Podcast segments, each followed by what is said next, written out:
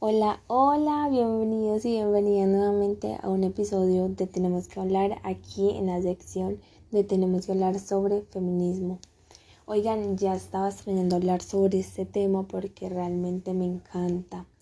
Eh, hoy vamos a hablar sobre un tema que se titula No volverán a tener la, la comodidad de nuestro silencio. Ahora las mujeres tenemos voz como la tenemos pues no vamos a quedar calladas. Entonces, así que comencemos. Sé que muchas veces hemos escuchado decir esto. Ahora las mujeres se quejan de todo. Las mujeres de hoy en día ya no aguantan nada.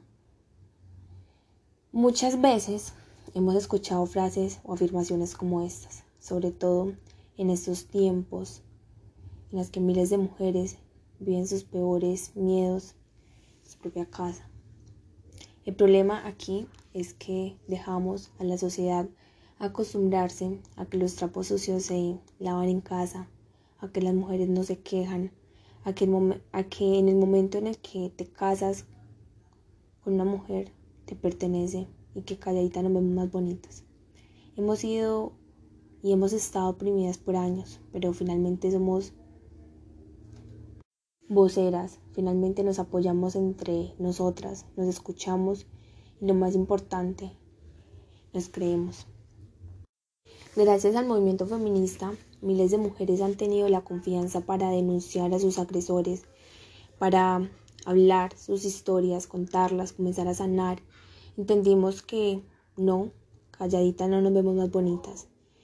Porque qué tan grave tiene que ser una agresión para ya poder ser válida la denuncia. ¿Acaso tenemos que esperarnos a que sea una violación, una mutilación o tal vez estar hospitalizadas para que nos hagan caso? Es hora de ser libres y de dejar de aguantar. Somos fuertes y sí, somos empoderadas. Y como dicen en México, somos chingonas.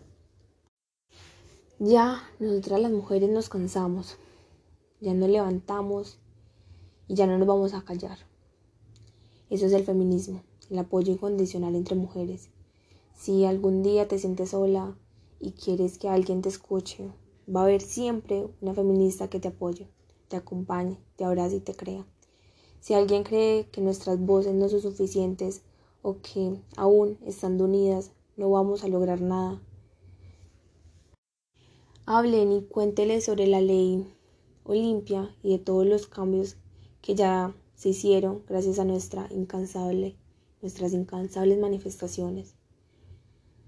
Porque nosotros las mujeres lo somos todo.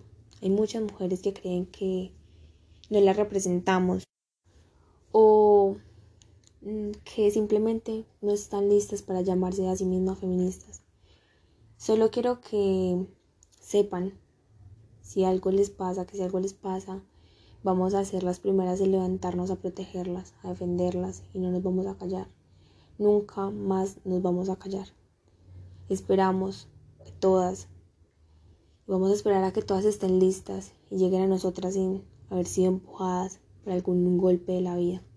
Acuérdense siempre que le vamos a estar esperando de brazos abiertos y con pañuelos en mano, preparadas para que nunca, jamás nadie vuelva a gozar de la, comunidad, de la comodidad de nuestro silencio.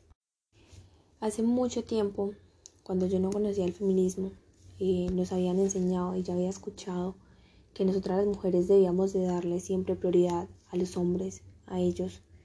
Por eso cuando encontré el feminismo y leí que era solo para nosotras las mujeres, no pude aceptarlo. La primera lucha contra el patriarcado es la que se lleva adentro. Yo sé que el feminismo incomoda porque perturba y trastoca todo lo que hemos sido construidas hasta las raíces. Pero es que hemos sido construidas por y para los otros y cuando nos cuestionamos viene la resistencia y está bien.